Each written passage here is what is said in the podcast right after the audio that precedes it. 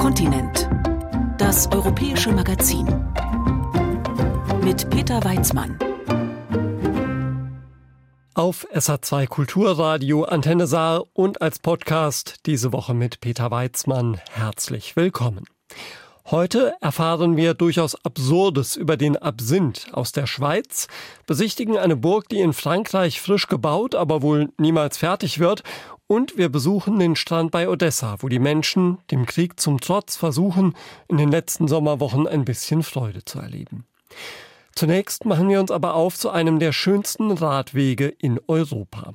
Der befindet sich auf einer alten Bahntrasse, die ihm auch den Namen gibt, der Fennbahn-Radweg. Von Aachen über Belgien bis nach Luxemburg zieht sich die 125 Kilometer lange Strecke durch wechselnde Landschaften und, das macht ihn so besonders, auf der Strecke kann man die historischen Wirren Europas und das Versöhnungsprojekt EU quasi nebenbei erfahren. Astrid Korall hat sich für uns auf den Sattel geschwungen. Bevor man durch wunderschöne Landschaften radelt, durch Wälder und Wiesen, muss man erstmal ein kleines Stück durch die Stadt zurücklegen. Am Bahnhof Aachen-Rote Erde beginnt der Fennbahnradweg. In Sichtweite eines alten Backsteingebäudes informiert eine Tafel in vier Sprachen über die Strecke. Peter Büllmann aus Luzern und sein Bruder stehen davor, abfahrbereit. Seit 1987 gehen mein Bruder und ich jährlich auf eine Radtour und wir haben in einem Geschäft den Radführer gesehen und gesagt, ja, das könnte was sein. Die Brüder schwingen sich auf ihre Räder und lassen die Stadt schon bald hinter sich. Vor ihnen liegt ein asphaltierter, mehrere Meter breiter Weg. Die Strecke schlängelt sich meist durch idyllische Natur, 125 Kilometer von Aachen über Belgien bis nach Trois-Vierges in Luxemburg, das auf Deutsch Ulflingen heißt. Das ist der längste grüne Weg auf einer alten Eisenbahnstrecke in Europa. 125 Kilometer am Stück. Und das war auch die große Stärke, dass es ein Projekt mit Deutschen, Belgiern und Luxemburgern war. Erzählt Gilbert Perrin, der einer Vereinigung angehört, die sich für den Erhalt stillgelegter Bahntrassen einsetzt und dem die Entstehung des Fennbahnradweges maßgeblich zu verdanken ist.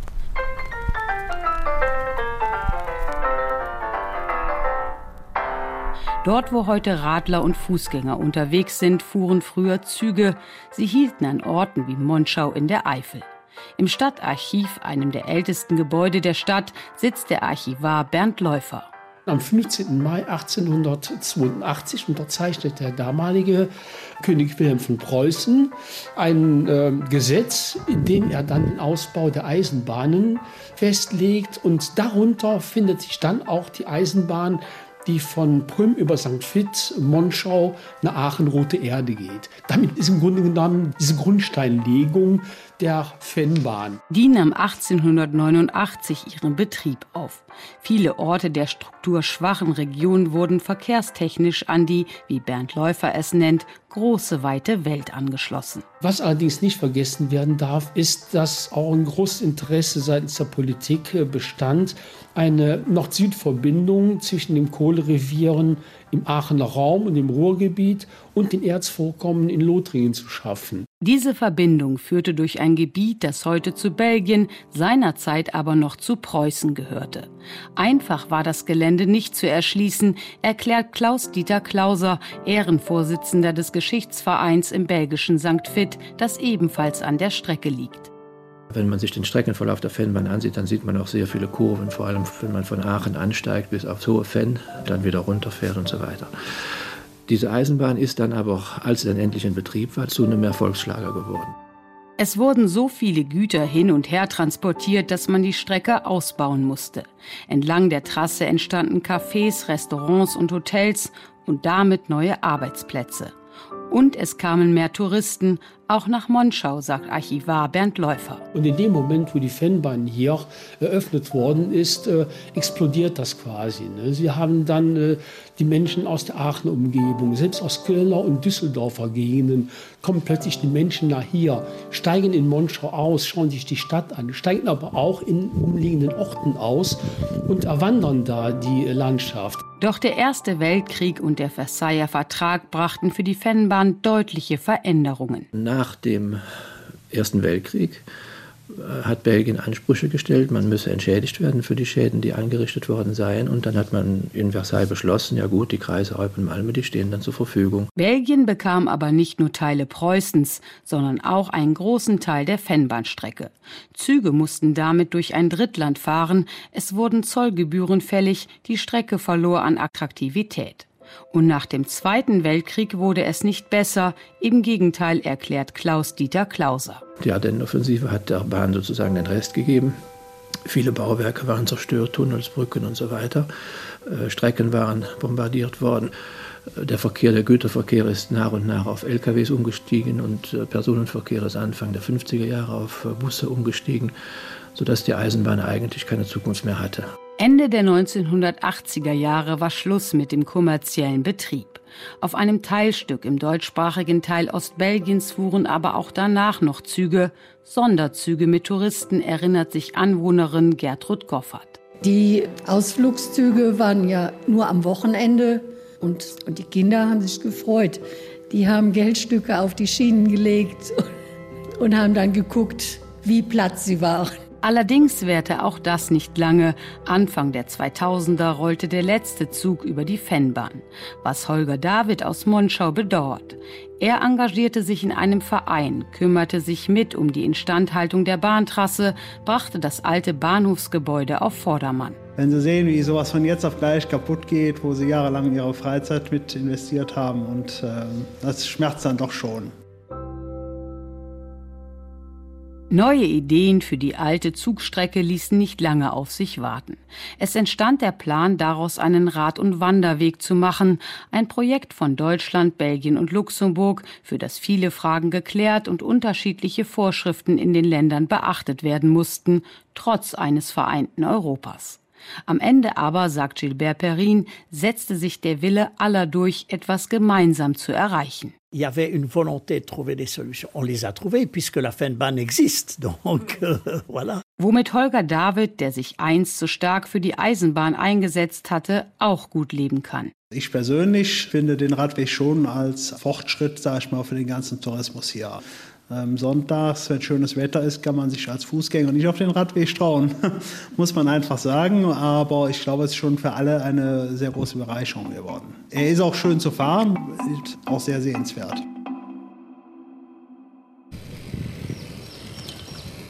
Auf 125 Kilometern radelt man durch Wälder und Felder, über die Höhen der Eifel, durch Heidelandschaft und durch das Naturschutzgebiet Hohe Fenn, das größte Hochmoor Europas, das der ehemaligen Bahnstrecke seinen Namen gab, und durch das beschauliche Tal des Flusses Ur. Man kommt an Viadukten vorbei oder fährt darüber, vorbei auch an einer Burgruine und einem Kloster. Mit im Schnitt 2% Steigung ist die Strecke nicht besonders steil, weil die Züge früher ein größeres Gefälle nicht geschafft hätten. Das ist auch die Stärke der Fennbahn, dass wir auf einer fast flachen Strecke ein Land durchqueren, das hügelig ist. Die Landschaften sind abwechslungsreich. Es gibt Tunnel, es gibt Brücken, also es ist nicht eintönig. Es ist gut zu fahren und wir sehen sehr abwechslungsreiche Landschaften mit Tälern und so weiter. Man merkt dem Streckenplaner Gilbert Perrin die Begeisterung an. Doch damit ist er nicht allein. Auch Stefan Wolf findet, dass die Fennbahn ein super Projekt ist, es sich gut auf der Trasse fahren lässt. Er macht mit Freunden eine Radtour. Gemeinsam stehen sie an einer Weggabelung und legen eine Pause ein. Also schon spitze. Also ich meine, das ist nicht so schlimm mit den Steigungen, dass man das nicht auch mit ein bisschen Übung schaffen könnte.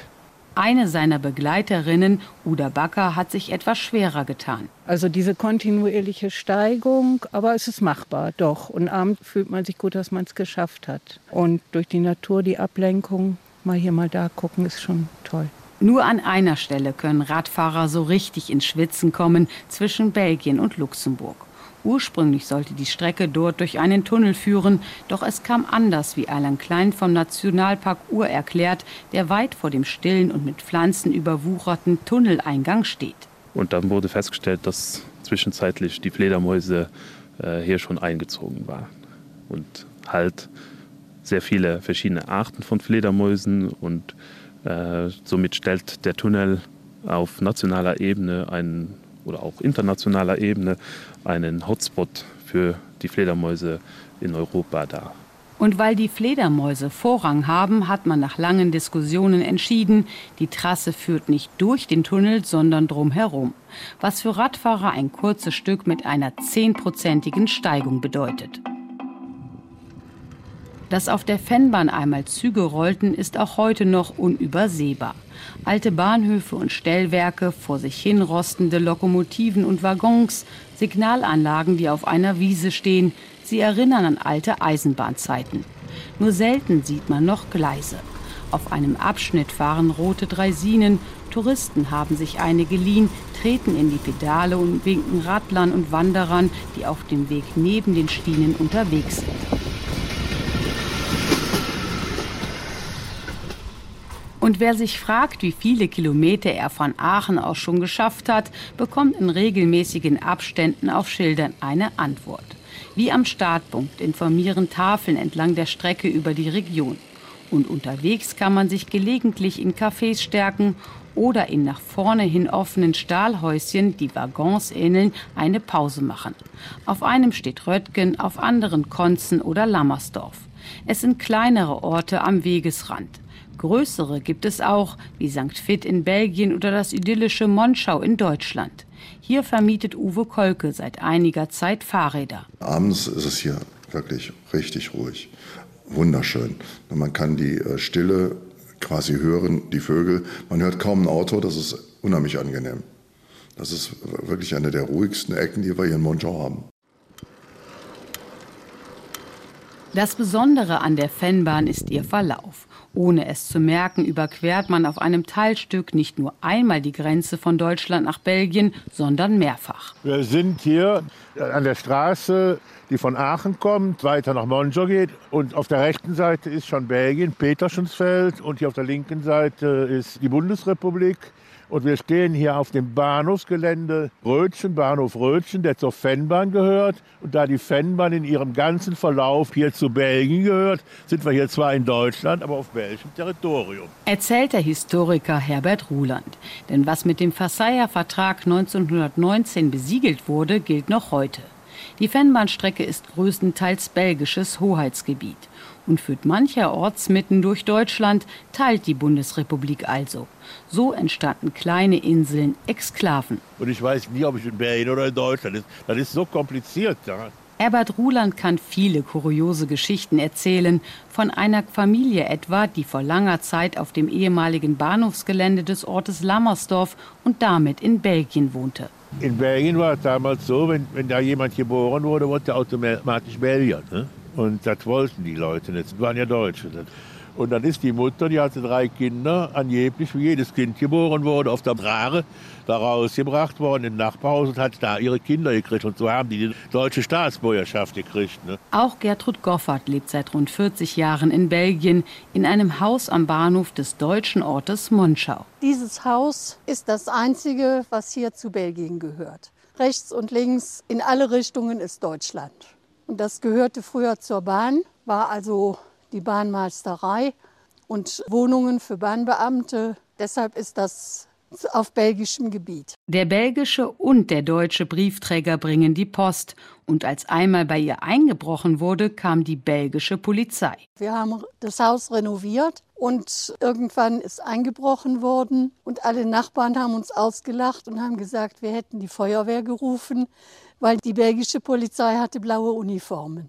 Inzwischen gibt es in Deutschland auch blaue. Es ist also schon etwas länger her. Auch Clemens Peters kennt die Strecke aus dem FF. Der leidenschaftliche Radfahrer ist über 80 und steht an einer Stelle des Radweges, die eine gute halbe Stunde südlich von Monschau liegt. Peters zeigt nach rechts und links. Wenn Sie hier schauen, da wo die Garage ist, dann ist der, da war der deutsche Zoll. Und hier nebenan, ja, der ist jetzt abgerissen, das, das war der belgische Zoll. Wer in einer deutschen Exklave wohnte, musste früher seinen Ausweis vorzeigen, um nach Hause zu kommen und musste alles verzollen, was viele nicht taten. Gerade nach dem Krieg blühte der Schmuggel zwischen beiden Ländern. Das Schmuggel ist eine Krankheit. Die Zollhäuschen sind längst abgebaut. Heute ist nicht mehr zu erkennen, welches Land rechts oder links der Strecke liegt. Es gibt auch keine Schilder, auf denen Belgien oder Deutschland steht. Trotzdem kann es im Alltag ab und an zu Problemen kommen. Wie ja. einmal gefahren, da kam einer mit dem Roller da, da, hat, da rufe ich die deutsche Polizei nach. Ah, nee, dann müssen die belgische Polizei, da ist ein belgisches Hoheitsgebiet. Und bei einem Unfall sind auf einem Teilabschnitt belgische Behörden und Rettungsdienste zuständig, erklärt Christoph Hendrich von der Tourismusagentur Ostbelgien. Wenn wirklich auf der Bahn und sind im Grunde genommen zehn Meter belgisches Territorium durch deutsches Territorium und wenn dort jemand Hilfe benötigt und auch auf der Strecke bleibt, dann ist es eigentlich äh, Sinn und Zweck, die belgischen Rettungskräfte zu verständigen. In der Praxis weiß ich ehrlich gesagt nicht, äh, wird da wahrscheinlich nicht so genau hingeschaut. Also wenn jetzt auf der deutschen Seite jemand schneller ist, dann wird er nicht Stopp äh, sagen. Unfallfrei haben Tom und Helma Bohmfalk aus Leer ihren ersten Tag auf der Fennbahnstrecke bewältigt. Ich finde diese Kombination, also so das Gefühl zu haben, dass man so ein anderes Land schon mal am Rand so wahrnimmt, das war wirklich klasse. Ich muss ganz ehrlich sagen, dieses mit Belgien und Deutschland, das habe ich gar nicht so wahrgenommen. Also ich habe eher auf die Natur geachtet und äh, ja, wir haben uns gut unterhalten zwischendurch. Natur pur heißt es auch auf dem letzten Stück der Fennbahn in Luxemburg. Von oben hat man schließlich einen Blick auf den Bahnhof von Travierge, das eher unspektakuläre Ziel der 125 Kilometer langen Fennbahnroute. In einem Café sitzt Carlo Schröder, der sich im Gemeinderat des Ortes engagiert. Die Fennbahn ist für uns ein touristischer Anhaltspunkt. Da kommen sehr, sehr viele Leute. Deutschland, Belgien, Holland. Äh, ich habe auch schon Menschen aus Amerika getroffen, die hier auf der Durchreise waren und auf einmal auf der Fernbahn da gesichtet wurden mit dem Fahrrad. Ne? Also die kommen von überall her. Der Ausbau der Fennbahn zu einer Radstrecke hat sich aus Sicht vieler gelohnt. Und wer sie einmal abgefahren ist, wird dem sicherlich zustimmen. Der Fennbahnradweg zwischen dem Norden Luxemburgs und Aachen, erfahren von unserer Reporterin Astrid Korall. Gleich geht es hier an den Strand von Odessa. Hier ist Kontinent, das europäische Magazin von SA2 Kulturradio und Antenne Saar. Der Sommer, er neigt sich so langsam dem Ende zu, doch in Odessa am Schwarzen Meer ist die Badesaison erst vor wenigen Wochen eröffnet worden. Das liegt natürlich am russischen Angriffskrieg. Doch die Menschen in Odessa bestehen auch oder vielleicht gerade in Kriegszeiten auf ihrem Recht auf ein kleines Stück Ablenkung und Normalität, die so ein Bad im Meer bieten kann. Sabina Mattei war für uns am Strand. 9 Uhr früh am Meer bei Odessa. Alieko ist heute zum ersten Mal in diesem Jahr am Strand. Die schlaflosen Nächte schlagen dem sportlichen Rentner aufs Gemüt, vor allem in letzter Zeit. Es sind die russischen Angriffe auf den Hafen von Odessa, die Aliek und vielen anderen Odessiten den Schlaf rauben, selbst wenn sie außerhalb des Zentrums der Stadt am Schwarzen Meer leben so wie Tetjana, die gerade eine erste Runde im Wasser gedreht hat. Oh, ich kann die Angriffe von meiner Wohnung aus nachts beobachten, erzählt die schlanke, gebräunte Mit-40erin. Ich blicke direkt auf den Hafen. Aber nicht der russische Beschuss ist der Grund, warum die Behörden das Baden im Schwarzen Meer erst jetzt, fast am Ende der Saison, gestatten. Die meisten Strände der Stadt liegen abseits der Angriffszone. Und doch ist die monatelange Verzögerung ebenfalls dem russischen Angreifer geschuldet. Marat Koroljow leitet den Stadtbezirk mit den meisten Stränden von Odessa. Äh, Kachowski-Gas. Nach der Zerstörung des Kachowka-Staudamms am Unterlauf des Dnipro am 6. Juni drängten Milliarden Kubikmeter verunreinigten Wassers in das Schwarze Meer. Es wäre verantwortungslos gewesen, das Baden zu gestatten. Während die Odessiten sich in den Schwimmbädern und Pools der Stadt drängelten, gingen die Mitarbeiter der Seuchenschutzbehörde täglich an die Strände. Aber nicht zum Baden, erzählt Abteilungsleiter Alexander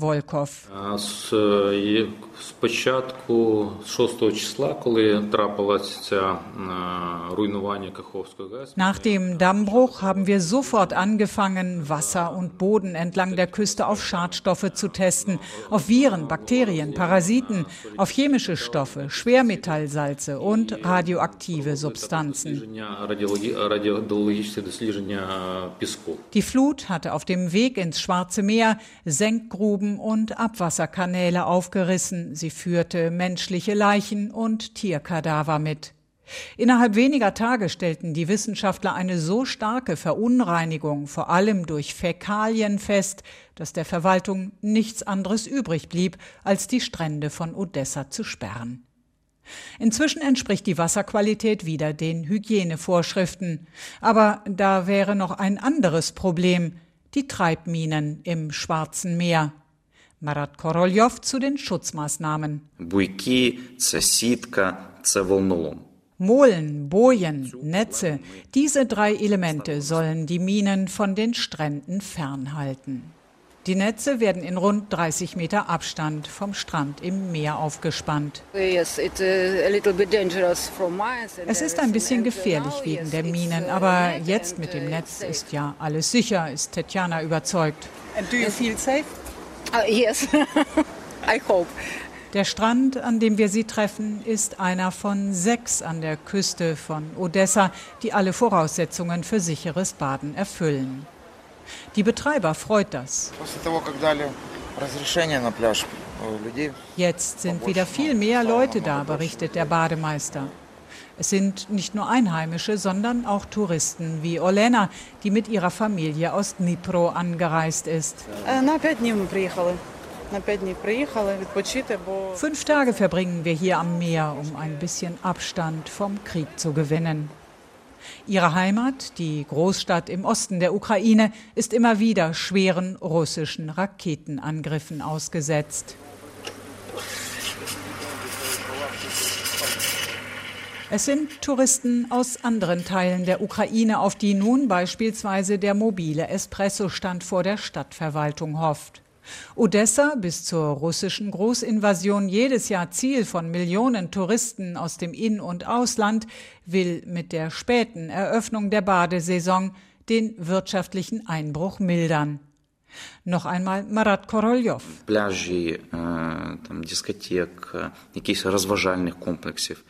Strände, Diskotheken, Cafés, Restaurants, alle haben vom Tourismus gelebt. Die Urlauber haben hier früher viel Geld gelassen. Davon haben die Unternehmen profitiert. Das hat Arbeitsplätze gesichert und das hat Geld in den städtischen Haushalt gespült. Jetzt sind Hotelzimmer frei. Im Restaurant ist jederzeit ein Tisch zu haben und auf Badeanzüge gibt es 70 Prozent Rabatt.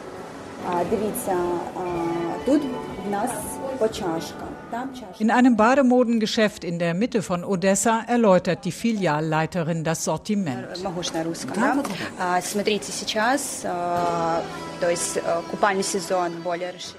Bis vor kurzem wollte niemand kaufen, sagt sie. Jetzt, wo die Badesaison doch noch eröffnet worden ist, steigt die Nachfrage ein bisschen. Seit Beginn der russischen Invasion ist der Tourismus in der Schwarzmeerstadt eingebrochen. Statt fünf Millionen Urlaubern verzeichnet Odessa jetzt maximal eine halbe Million. Die Folgen der Wirtschaftskrise, in die der russische Angriffskrieg die Ukraine gerissen hat, beschäftigen auch Aliek.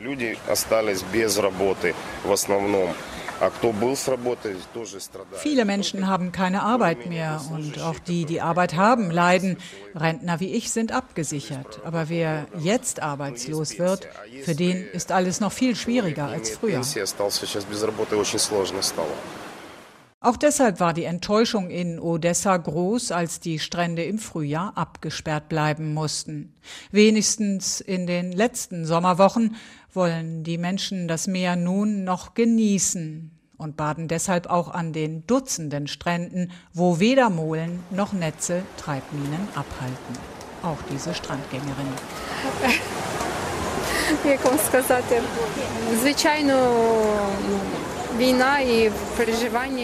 Natürlich gibt es Krieg und Sorgen, aber man lebt heute. Was morgen ist, was gestern war, ist doch egal. Man muss einfach den Augenblick genießen. Wildes Baden ist zwar eine Ordnungswidrigkeit, aber die Stadtverwaltung kommt mit den Kontrollen nicht hinterher, räumt Marat Koroljow ein. Und Ми вважаємо, що перш за все кожен чоловік, кожна людина несе відповідальність за своє життя самостійно.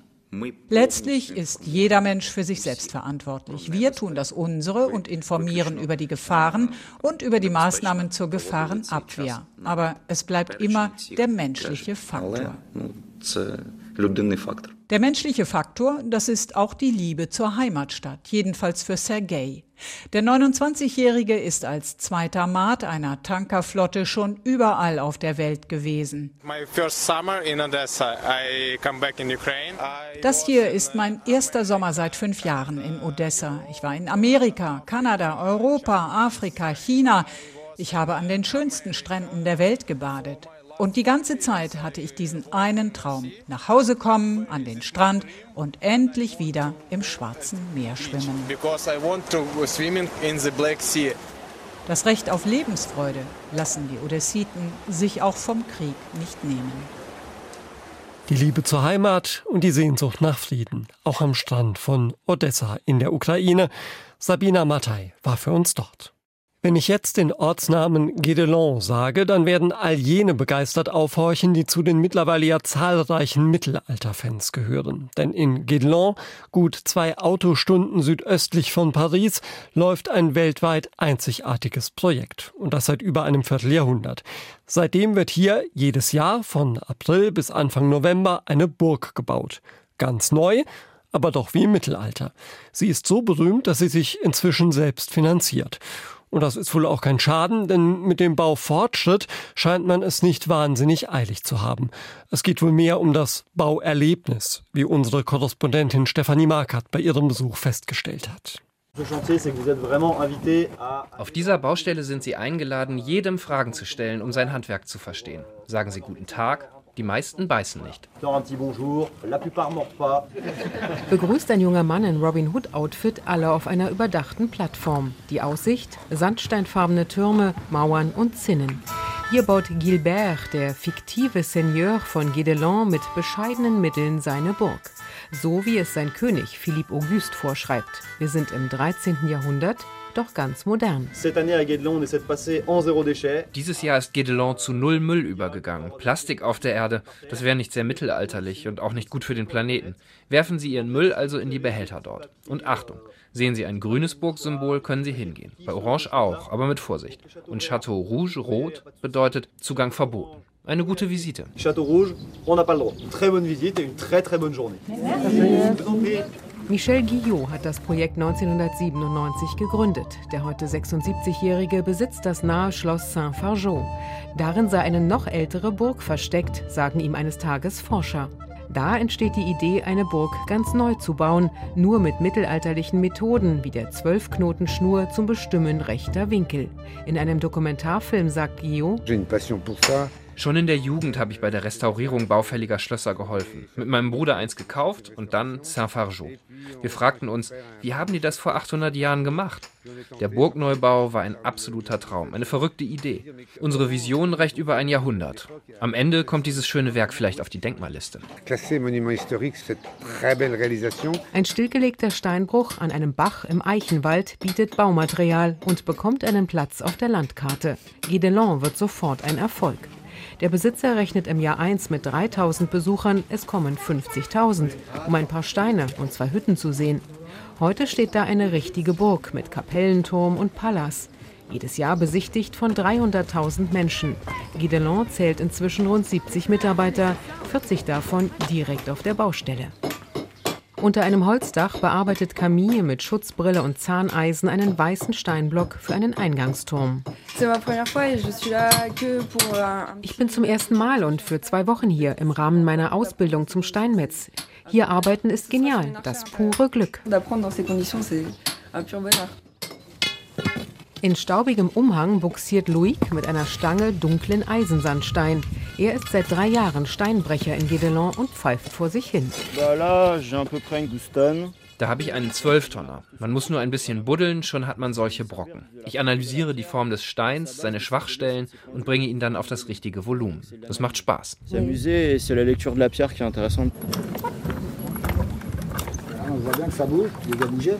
Neben der Korbflechterin lässt ein bärtiger Seiler die Besucher ordentlich kurbeln, um Naturfasern zu einem Tau zu verdrillen. und Thomas matscht in der Ziegelei. Aus Lehm, Sand und Stroh bereite ich eine Masse vor. Ich packe sie in Formen. Sie trocknet, wird nicht gebrannt. Die Blöcke sind für das bäuerliche Umfeld, nicht für die Burg selbst. Daraus ist der Unterbau des Schmiedeofens.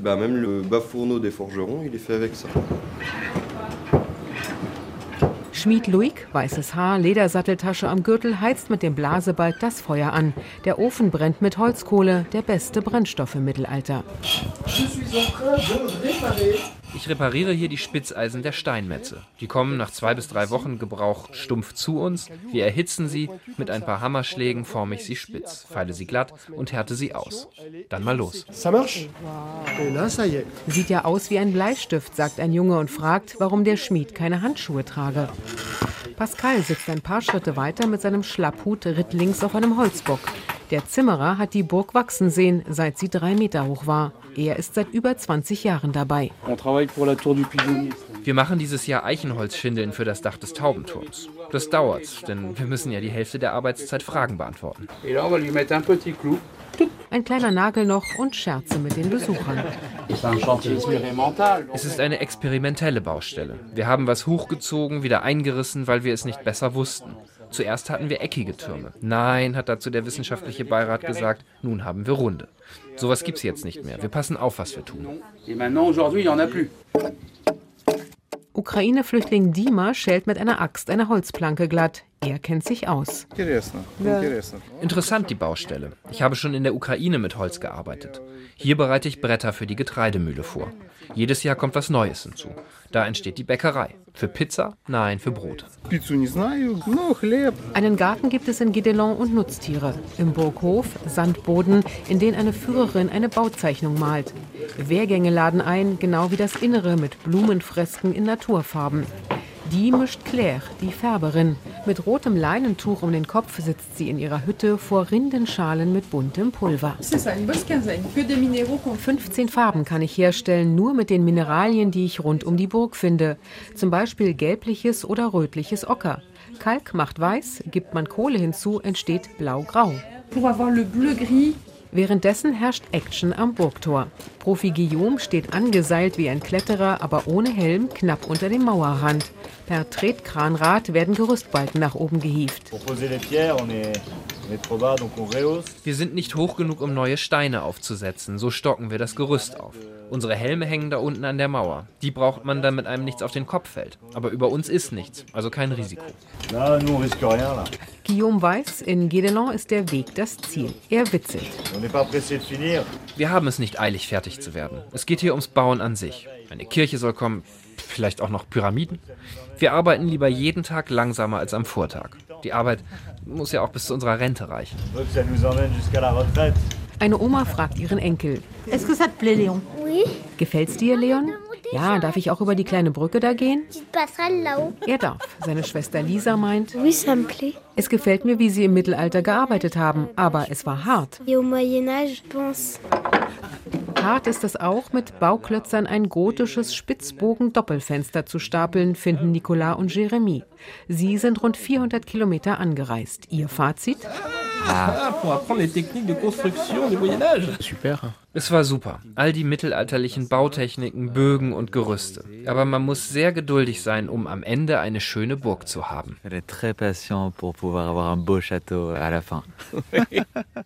Stefanie Markert war in Guédelon und hat sich den langsamen Baufortschritt an einer brandneuen mittelalterlichen Burg angeschaut. Kommen wir noch zu einem Getränk, das sehr schnell betrunken machen kann. Absinth, auch als die grüne Fee bezeichnet. Die Wermut-Spirituose ist um das Jahr 1800 erstmals in der Schweiz gebrannt worden. In einem Tal im Jura, dem Val de Travers. Absinth besteht aus Wermutkraut, Anis, Fenchel und anderen Kräutern. Die Zutaten wachsen im Val de Travers. Der Alkoholgehalt, der liegt normalerweise um die 70 Prozent, kann aber auch höher sein. Der Absinth trat im 19. Jahrhundert schnell einen Siegeszug an und wurde im benachbarten Frankreich zu einer Art Nationalgetränk. Der Absinth hatte aber auch einen schlechten Ruf und wurde sogar verboten. Das Absinth-Haus in Moutier im Kanton Neuenburg erzählt die bewegte Geschichte der legendären Spirituose. Matthias Zahn war für uns dort. Es ist das Ritual, das die Absinth-Fans fasziniert. Aus einem dekorativen Tischbrunnen kommt kaltes Wasser aus winzig kleinen Wasserhähnen. Durch ein Stück Zucker auf einem Löffel tropft das Wasser ins Glas und vermischt sich dort mit dem Absinth. Milchige Schlieren entstehen, die die Fantasie anregen. Ein Pariser Salon ist im Absinthhaus in Motier nachgestellt. Dort floss im 19. Jahrhundert reichlich Absinth. Künstler wie Van Gogh, Toulouse-Lautrec oder auch Oscar Wilde berauschten sich, erzählt Beatrice Schwab, Führerin im Absinthhaus. Die ließen sich dann von diesem Absinth inspirieren. Sie sagte, das gäbe ihnen neue Ideen und man hätte auch etwas Halluzinationen, sehr wahrscheinlich, äh, weil sie auch äh, ziemlich viel tranken. Anfang des 20. Jahrhunderts geriet der Absinth endgültig in Verruf. Angeblich machte er die Menschen kriminell und trieb sie in den Wahnsinn. Die Stimmung in der Schweiz kippte, nachdem ein Schweizer seine ganze Familie ermordet hatte. Er hatte vorher Absinth getrunken, aber auch jede Menge Wein. Man sprach aber nicht vom Wein, der er getrunken hat, sondern nur vom Absinth. Und dämonisierte ihn. Man sagte, der mache die Leute verrückt. 1910 kam das Absinthverbot in der Schweiz. Im Val de Travers wurde von da an schwarz gebrannt. Eine Geheimsprache entstand. Schwarzbrenner nannten das Brennen Wäschewaschen. Und serviert bekam man den Absinth nur auf Umwegen. Wenn man im Café einen Absinth bestellte, dann sagt man auch nicht, ich hätte gerne einen Absinth, weil dann erhielt man überhaupt nichts, sondern man musste vielleicht sagen, ich hätte gerne eine Katzenmilch und dann wurde die uns in einem Ovomaltine-Becher, die sind ja nicht durchsichtig, serviert. Spione konnten überall sein, doch die Schwarzbrenner waren findige Leute. Einer hatte im Keller eine Geheimtür zur Brennerei als Weinregal getarnt. Bei einer Kontrolle brauchte die Polizei einen ganzen Tag, um das Versteck hinter dem hölzernen Weinregal zu finden. Im Absinthhaus können Besucher die nachgestellte Geheimtür aufstoßen und durchgehen. Hier ist das Versteck von Roger Bosche. Hier hat er den Stilierapparat versteckt, seine Kräuter, den Alkohol und alles, was zur Produktion braucht. Und da brauchten sie also einen ganzen Tag, um das Versteck aufzudecken, als sie zur Kontrolle kamen. Auch die Köche im Val de Travers und in der ganzen Region nutzten während des Verbots weiter Absinth. Er wird auch die grüne Fee genannt. Seinen ganz eigenen Absinth-Moment hatte der französische Staatspräsident François Mitterrand Anfang der 1980er Jahre. Bei einem Schweizbesuch in Neuenburg wurde ihm ein Absinth-Eissoufflé kredenzt, das ihm offensichtlich mundete. Der Koch bekam im Nachgang allerdings Ärger mit der Justiz. Es dauerte noch einmal mehr als 20 Jahre, bis der Absinth in der Schweiz wieder legalisiert wurde, 2005. Für den Absinth gilt heute ein strenger Grenzwert für das Nervengift Thujon, das in der Wermutpflanze vorkommt. Thujon kann zu Halluzinationen und epileptischen Anfällen führen. Absinth sollte allerdings auch allein schon wegen des hohen Alkoholgehalts nur in Maßen getrunken werden. Die Menschen im Val de Travers nutzen den Absinth auch heute noch als Medizin und ja, auch als Katermittel. Wenn man Gicht hat oder wenn man zu viel getrunken hat, dann sollte man nicht ein Glas Wasser trinken am anderen Tag, nur ein wenig Absinth und dann sollte sich das wieder bessern. Im Absinthhaus können Besucher 28 verschiedene Absinthsorten probieren. Auch diese beiden Schweizer sind wegen des Mythos Absinth nach Motier gekommen. Der Reiz des Verbotenen, das da mal war, also das hängt alles ein bisschen zusammen. Aber das Getränk als solches ist ohne jeden Mythos ganz gut. Man sollte nicht zu viel trinken, vielleicht ein, zwei Glas. Und dann ist es wirklich eine Droge, die wunderbar äh, entspannt und nicht etwas, das man jeden Tag äh, nehmen sollte. Das wäre wohl in der Tat zu empfehlen. Matthias Zahn hat aus dem Absinthhaus im Schweizer Kanton Neuenburg berichtet für Kontinent, das europäische Magazin auf SA2 Kulturradio und Antenne Saar. Diese und viele andere Ausgaben unserer Sendung gibt's als Podcast, unter anderem in der ARD Audiothek. Für heute war's das. Mein Name ist Peter Weizmann. Bis zum nächsten Mal. Tschüss.